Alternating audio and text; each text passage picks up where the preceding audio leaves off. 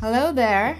So, this is Pooja here, back with a thoughtful episode on how to deal with winters and how to deal with the emotional challenges that winters often bring into our lives.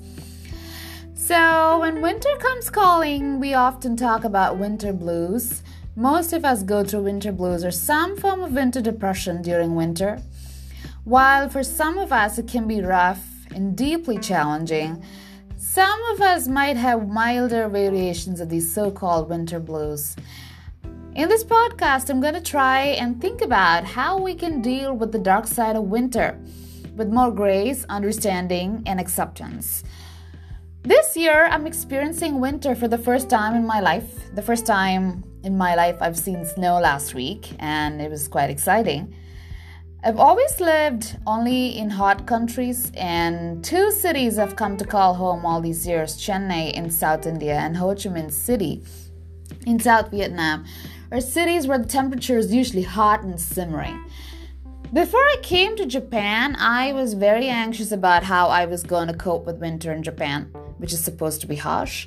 It is in Yonago this time.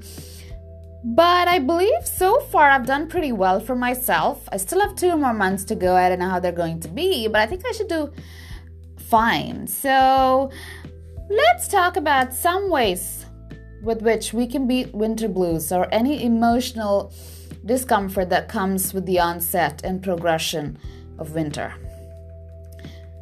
My number one tip is don't identify with it too much. A lot of emotional turmoil we go through happens because we identify too much with the events that are going on around us. I often hear people around me saying, Samui, Samui, it's so cold. But sometimes we talk about the cold so much and with so much frequency that our perception of the cold becomes colder than the cold itself. When we're programmed to believe that a particular day is going to be horrible because it is cold, cold, cold, even on a day when the temperature is higher than usual, we will but only identify with the cold. This identification causes a lot of agony. So, how do we not identify? By being detached observers of what's going on around us, our sensations, our thoughts, our feelings, our everything. This is number one.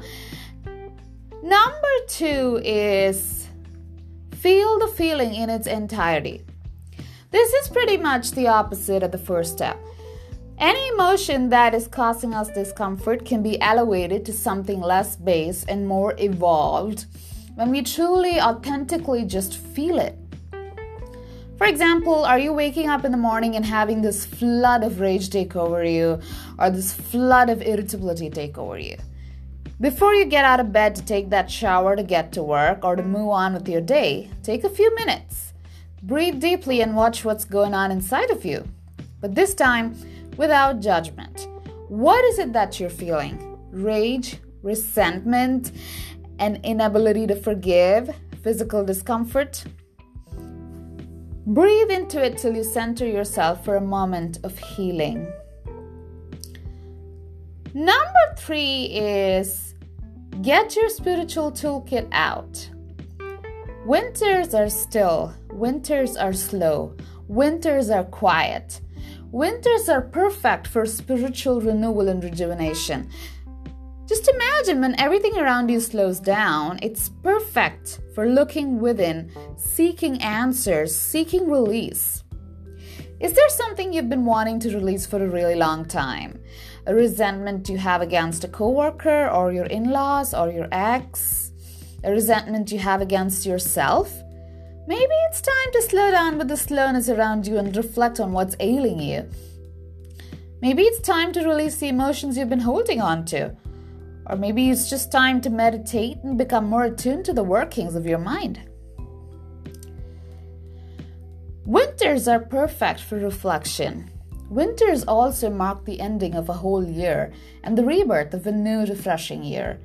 Pandemic or no pandemic, we owe ourselves the responsibility of taking control of our inner selves, our inner sanctuary, which is the mind.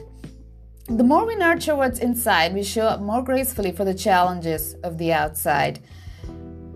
So, yes, warm up and enjoy the winter. see you in my next podcast. This is Pooja signing off from Yonago. Sayonara.